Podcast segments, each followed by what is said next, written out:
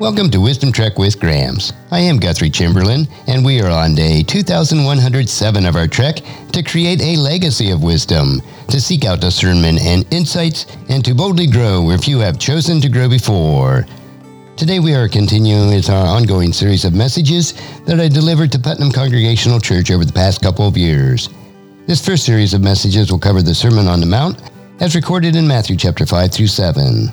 I pray that it'll be a conduit for your learning and encouragement in your life. Appreciate Susan helping out this morning with the children's message, and thanks, guys, for being attentive.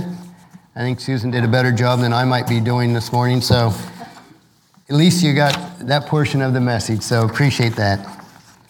Do appreciate everyone being here today as we continue on our series of the Sermon on the Mount, Matthew chapter 5, verse, or Matthew chapter 5 through chapter 7. And today we're going to talk about a Christian's righteousness, part 2. As I mentioned last week, I started out was going to cover the entirety of Matthew chapter 5 verses 17 through 48 and realized that that would be a futile attempt to get anything done in less than an hour. So we're splitting this lesson up today and this is the spirit of the law, and today we're going to cover Matthew chapter 5, verses 31 through 48. So the he- second half of what we began last week. And as we're continuing this week on the subject of right living or Christian righteousness, you remember as we've gone through these, now I think this is our fifth message on the Sermon on the Mount. The Sermon on the Mount was considered the closest thing to a manifesto of all of Christ's teaching as citizens of, of God's kingdom. And I hope that you've caught on that as believers, we're part of a new kingdom, and we're citizens of that kingdom. And if we're going to effectively serve our roles as citizens, we must follow the proclamation that Christ gave to us, that manifesto, of how to build his kingdom. And if we were in the army, as Buddy was and his, and his wife Chalimo is, we have Kip with us for three weeks. They were in the army, and when the army is given orders, they're considered their marching orders. And Matthew chapter 5, verse 7 is an excellent analogy for those teachings because, as the old children's song says, we are in the Lord's army. And I'd sing it for you, but probably better that I didn't. But it's a, it's a good illustration of our role as citizens of God's kingdom. But instead of violence, our weapons are the character traits and the Beatitudes as they're applied through us, being salt and light, which we talked about a couple weeks ago. And not to beat a dead horse, although I understand that it's safer to beat a dead horse than a live one.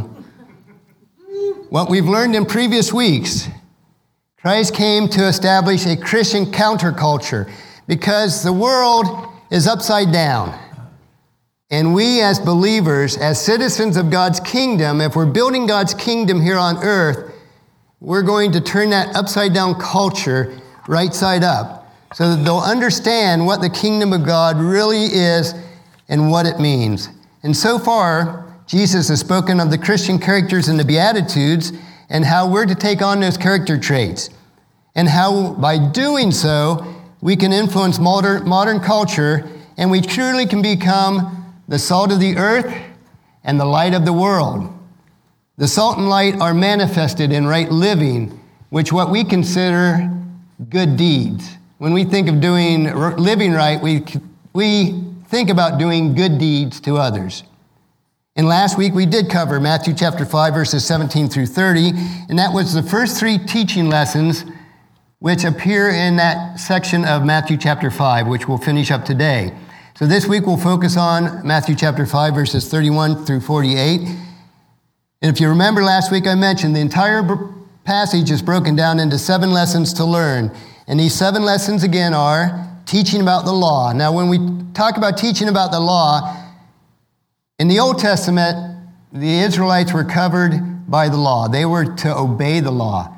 But Christ, his purpose on earth was to come to fulfill that law in a way that the law could never do. So it was teaching about the law. Then we went on to teaching about anger. Last week we also talked about teaching about adultery or lust. And you remember in that teaching, although it focused on adultery, it talks about trying to obtain anything that's not rightfully ours to have. And we fall into that category in many areas of our lives. This week, we're going to move on to teaching about divorce, teaching about keeping our promises or vows, teaching about revenge, and lastly, teaching about how to love our enemies. And if you missed last week, you can go to putnamchurch.org and watch the message. And we also have that posted on our Facebook page, our Putnam Church Facebook page. And if you'll bear, bear with us in some of the technical issues, last week's message we didn't have any microphones on during the children's message or the communion, so if you watch it online, you won't hear any sound during those two times. But we're learning, and hopefully we'll, we'll get everything, all those technical issues straightened up. With that said, let's move on to our fourth teaching teaching about divorce, which is Matthew chapter 5, verses 31 and 32. And John has it here. I appreciate John cleaning up my slides a little bit so they're a little easier to read this week. So read along with me. I'm using the New, Inter- New Living Translation, which I use for my personal devotions, but uh, I thought it applied well in our teaching last week and this week. You have heard the law that says a man can divorce his wife by merely giving her a written notice of divorce. But I say that a man who divorces his wife, unless she has been unfaithful, causes her to commit adultery, and anyone who marries a divorced woman also commits adultery. Now, this fourth lesson about divorce follows a previous lesson about adultery and lust. And this is sort of a natural sequence. As you te- see the teachings that we go through last week and this week, they sort of dovetail into each other. One builds on the next. And so often, failing to learn the lesson number three about faithfulness in marriage then leads us to lesson number four, which may ultimately end, end up in divorce. And under certain conditions, Jesus now says remarriage, remarriage by a divorced person is equivalent to adultery. But we don't want to lose our focus here because I've been under a lot of inappropriate teaching about this passage. The passage here, Christ's emphasis is on fidelity in marriage. He's saying that the Pharisees of his day in previous ages got focused on the wrong point. And I confess a reluctance to even attempt to explain these verses. First, I understand that it is only by the grace of God that He's provided me with a wonderful and understanding wife with Paula. I praise the Lord for that every day. And I believe Paula has the same perspective, at least most of the time. Divorce is a controversial and complex subject, and a subject that touches people's emotions at the very deepest level. And there's almost no unhappiness so distressing than an unhappy marriage. And my heart aches for anyone that has to endure that or go through it. Although I believe it's God's ideal plan for most cases not to divorce, in no way am I making a judgment to anyone who has gone through it, because I know each situation is very different and very personal. And we understand from this passage that the Pharisees and the religious teachers looked for an excuse to justify their actions. They were throwing the letter of the law into Jesus' face and saying, Well, Moses said we can write a certificate of divorce. We can all rationalize about anything that we choose to and find scriptures to back up our decisions, but that's not how we want to approach the decisions in our lives. Our Lord's reply to their question was in three parts revealing, and we want to consider them separately and in order in which He spoke. In each, Jesus dis- disagreed with the Pharisees' focus and justification. See, Christ wasn't saying, that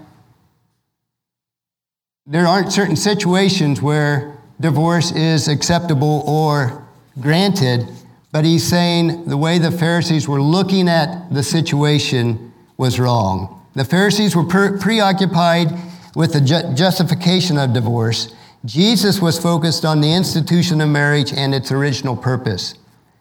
Their question was so framed to try to draw Jesus out on what he considered to be legitimate grounds for divorce. But Jesus turns the tables on him, on the original command from the Garden of Eden. From the beginning of creation, marriage is a divine institution by which God makes permanent two people who become one flesh.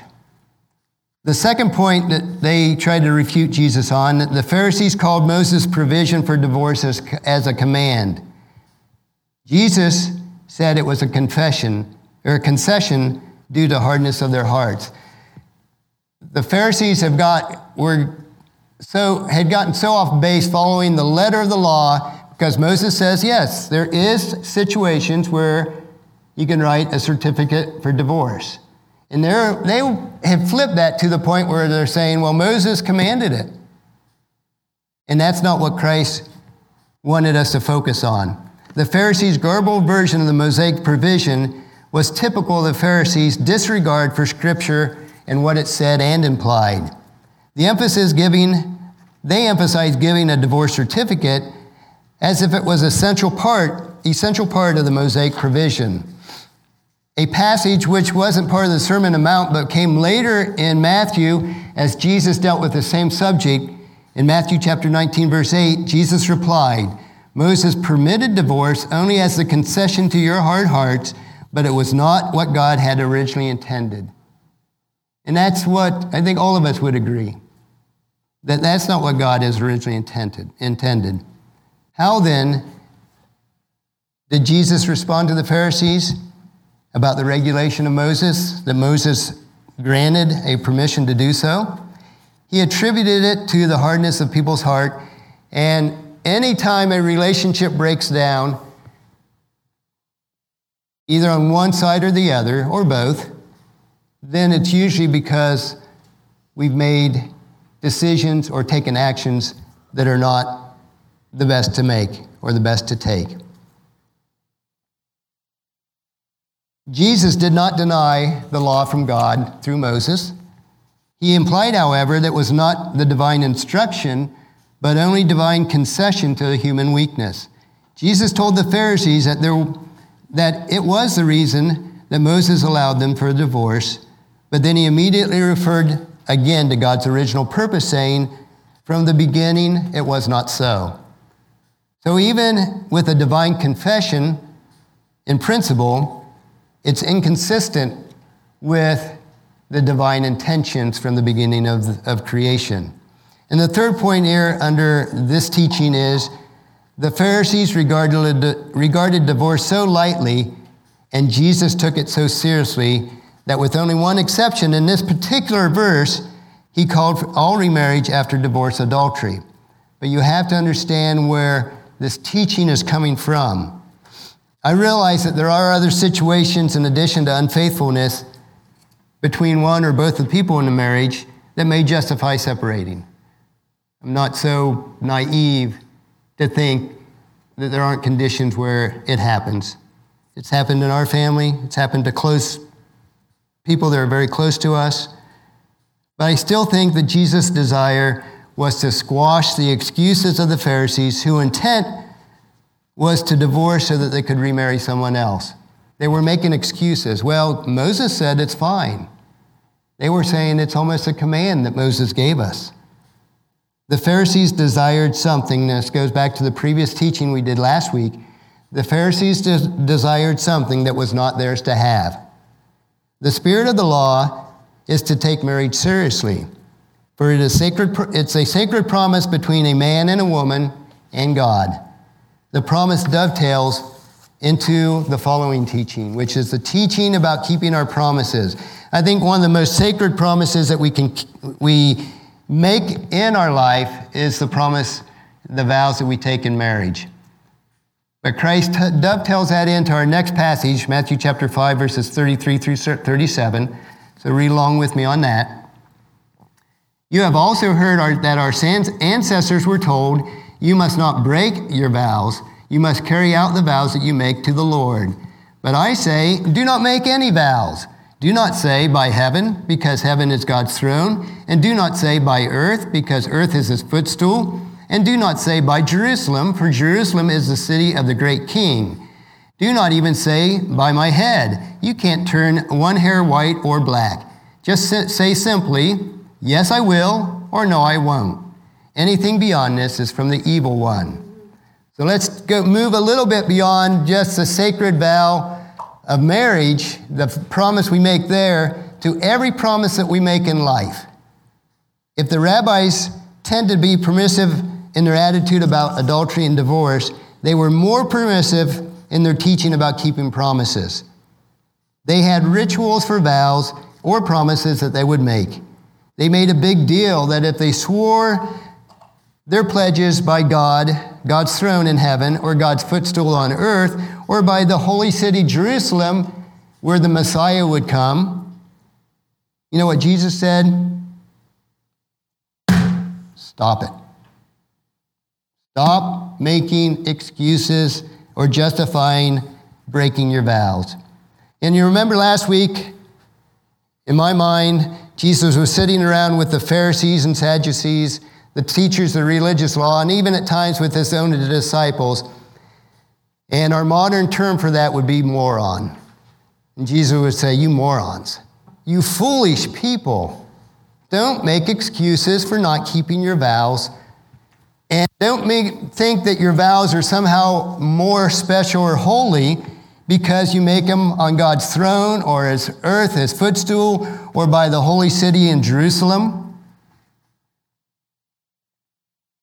If you are so foolish that your promises don't mean anything unless you attach them to something considered holy, then don't make promises. Even in our recent history, you hear people say, Well, I swear by my mama's grave, and I'll keep my promise. Or oh, I swear on a stack of Bibles that I will keep my promise. Does that make our promises any better or more holy? No, it doesn't. Today we have legal contracts, and no slam to John, he's a lawyer. But they're purposely hard to read and, uh, and to understand so that people can find loopholes to get out of their promises. Now, John would never write that in any contracts he wrote, but I I've know of a few lawyers that might do that. And I could go on and on about keeping our promises but for the sake of brevity, Jesus says, Do not make promises unless you are confident that you can keep them. Do not use legal loopholes to hide behind. And I realize in today's cultures, we do need to protect ourselves. But as citizens of God's kingdom, your word should be your bond and your handshake should be your signature. In other words, Jesus says simply, Yes, I will. These are our promises. Or, oh, won't be able to see it if I put that over there, so we'll do this. No, I won't. Christ says, anything beyond this is from the evil one. Yes, I will. No, I won't. That's all you need to know about prom- keeping promises. You'll either keep them or you won't. Don't make excuses. Don't hide behind religious banter in order to keep your promises.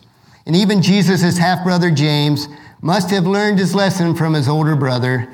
Can you imagine having Jesus as your older brother? Now, I'm the oldest son in our family of 10 kids. And I know what sometimes my brothers have said about me. And I'm sure John probably gets that in his family too, and others that are older brothers. But James learned this lesson from Jesus in James chapter 5 verse 12. He says, "But most of all, my brothers and sisters, never take an oath by heaven or earth or anything else. Just say simply yes or no so that you will not sin and be condemned." That's all we need to know about keeping promises. Christ broke down this detailed law that the Pharisees wanted to try to burden people with and say, "Guys, you morons, just say yes or no. It's not that hard when you're keeping promises. And it's so neat about these teachings about our good intents. They flow one to the other, as I said. But what happens when somebody breaks a promise or a vow to you? How do you feel? What do you want to do? You want to get back at them? I know that's our initial reaction, that we want revenge. And that's why Jesus goes on to teach Matthew chapter 5, verses 38 through 42. You have heard the law that says, the punishment must match the injury an eye for an eye, a tooth for a tooth. But I say, do not resist an evil person. If someone slaps you on the right cheek, offer your other cheek also.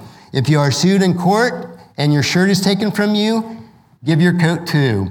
If the soldier demands that you carry his gear for a mile, carry it two miles. Give to those who ask and don't turn away from those who want to borrow. So we see these final two teachings, this one on revenge and the next one, are the high points on the Sermon on the Mount. This is where the rubber meets the road, as we say. These two teachings are the most admired, yet the most resented, namely the attitude of unconditional love, which Christ calls, calls us to, to show us to treat others well, that treat us unkindly, and to love our enemies. Nowhere in the challenge of the sermon is more difficult. Nowhere is the distinctness of our Christian counterculture more obvious. Nowhere is our need for the power of the Holy Spirit, whose first fruit is love, more compelling. Let me remind you of what we as believers, as citizens of God's kingdom, as disciples of Christ, we're no longer to follow the law. Christ fulfilled the law, that was his purpose. What we're to do is to show forth our Christian character. And this is described in Galatians chapter 5 verses 22 and 23, but the Holy Spirit produces this kind of fruit in our lives: love, joy, peace, patience, kindness, goodness, faithfulness, gentleness, and self-control. Those are the nine attributes we as believers, as citizens of God's kingdom, are to have. And he goes on to say, there is no law against such things. It ties right back to the, what we've studied in the Sermon on the Mount. So, did you catch that last phrase?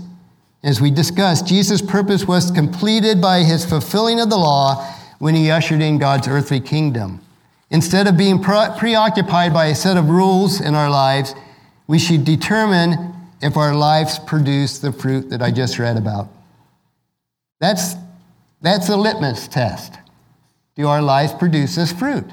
And if so, then we're living rightly. We have Christian righteousness. This lesson teaches us not to seek personal revenge because Jesus was not prohibiting the administration of justice, but rather forbidding us as individuals to take the law into our own hands. He did not want vigilante justice as we had in the Old West. An eye for an eye is a principle of justice belonging to the courts of law. We must eliminate all retaliation in word and in deed and in all animosity of spirit in our personal lives.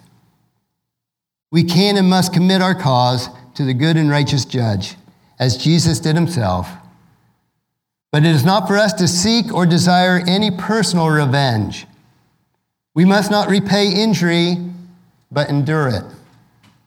And so we are to overcome evil with good. We're to go that extra mile. Now, that is a military term where soldiers could inscript people to carry their gear for a mile. in Christ, but no more. But Christ says, volunteer to do that second mile. He also says to give more than what is required and to also turn the other cheek if necessary.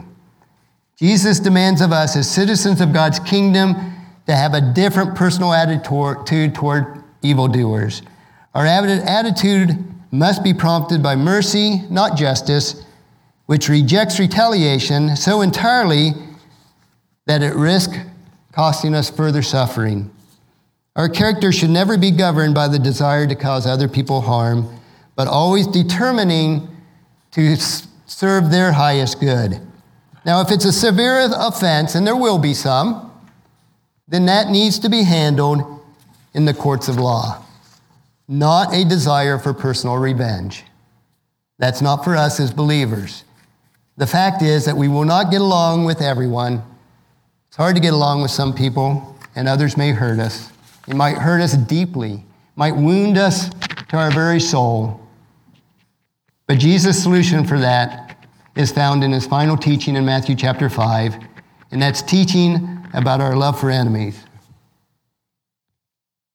And this is Matthew 5, verses 43 through 48. You have heard the law that says, Love thy neighbor and hate your enemies. But I say, Love your enemies. Pray for those who persecute you. In that way, you will be acting as true children of your Father in heaven. For he gives sunlight both to the evil and the good. He sends rain on the just and the unjust alike. If you love only those who love you, what reward is there for that? Even corrupt tax collectors do that much. If you are kind only to your friends, how are you so much different than anyone else? Even pagans do that. But you are to be perfect, even as your Father in heaven is perfect. Now, we have to remember the Israelites were very sectarian. After all, they were God's chosen people. They knew that they were special. It was their assumption that they only had to love their fellow Israelites. Their minds gave them the right to hate all other nations, including the Samaritans, who were even a mixed Jewish ethnic group. But you know what? We see this form of nationalism in many countries today, and even in the United States, where we think we're better than everyone else. And if we're not careful, we'll verge on hating other nations because they're not like us. This thinking was turned upside down when Christ fulfilled the law. Remember, counterculture Christ calls for us as believers, as citizens of his kingdom, to turn the world right side up. That means to love our enemies. Now, God's kingdom is open to all nations. Before it was a small nation of Israel, now it's the entire world. All who choose to believe, have believing loyalty in God, are now God's chosen people. It's not reserved for one nation, it's reserved for everyone who chooses to, to believe. And as disciples of Christ, we are to love everyone, including those who hate us and those who do not accept Christ. Jesus indicates that our love for our enemies will express itself in deeds, in word, and in prayer. Jesus declares that only then will we prove that we are ch- whose children we are, for only then will we be exhibiting the love like our fa- Heavenly Father has. God has provided common grace to all people, because in verse 45, it said, In that way you will be acting as true children of your Father in heaven, for he gives sunlight to both the evil and the good, and he sends rain on the just and the unjust alike. We don't like that sometimes. We think, well, why is God treating those who are evil with good? because in His common grace, He chooses to do so. God's common grace covers all humans. God's divine love is indiscriminate, it shows equality to a good person and a bad person.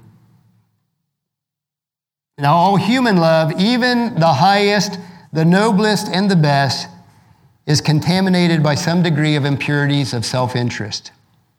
Every decision we make has at least some measure of self interest in it now, we might think, well, I'm being altruistic here, but if you boil it down, every decision we make has some sort of self interest in it, even if it's to protect ourselves. And as citizens of God's kingdom, we are specifically called to love our enemies, which is impossible without God's supernatural grace. While we may never show this love perfectly, which we won't, we can take heart the God of God's supernatural grace. And we can take comfort in verse 48, the final verse here. But you are to be perfect, even as your Father in heaven is perfect. And you might say, Well, I can't be perfect. I'm far from it. I certainly would say that for myself. But perfection in this verse speaks of a gradual process. It, it begins with our Christian character as described in the Beatitudes. It would be better phrase for our understanding is that you are becoming perfect, even as your Father in heaven is perfect. So don't lose heart if you don't feel you're perfect. Because believe in me, believe you me, you're not. Neither am I. The perfection is how we're applying the Christian character traits in our lives that allows a Christian influence to show forth through being salt of the earth and light to the world. This influence will be manifested through right living, or as it's commonly called, Christian righteousness. As we conclude for today, let our, light, our right living be reflected in the proper understanding of Christ's fulfillment of the law, which was his purpose to establish his kingdom here on earth which inc- includes the entire human race. Our vocation is not what we do for a living. That is a means to our vocation, which is, as I mentioned last week, to be salt and light, to live right by living the lessons that we learned last week and this week the lesson on how Christ fulfilled the law, the lesson on anger, lust or adultery, divorce, promises, revenge, and loving our enemies. Those are the lessons that we need to learn from this passage. And next week, we begin Matthew chapter 6, where we will focus on a Christian's religion. And I want to ask have you asked yourself this question for next week? Are you real or are you a hypocrite? And that's the lesson we want to ponder for next week. Let's have a word of prayer as we close. Father, we do thank you for this passage on Matthew chapter 5, verses 31 through 48. And as we reviewed these seven lessons last week and this week, help us to apply them to our hearts and our lives. We won't be perfect at this, Father, but help us to become perfect. Help that to be our mantra each day to walk a little closer with you that we might live righteously, that we might live right through our good deeds, and that we might show forth to others love even when they don't deserve it, Father, even when it's difficult for us. And may we always be faithful to the promises that we've made. And may your name be glorified in all that we say and all that we do. Pray this in Jesus' precious name. Amen.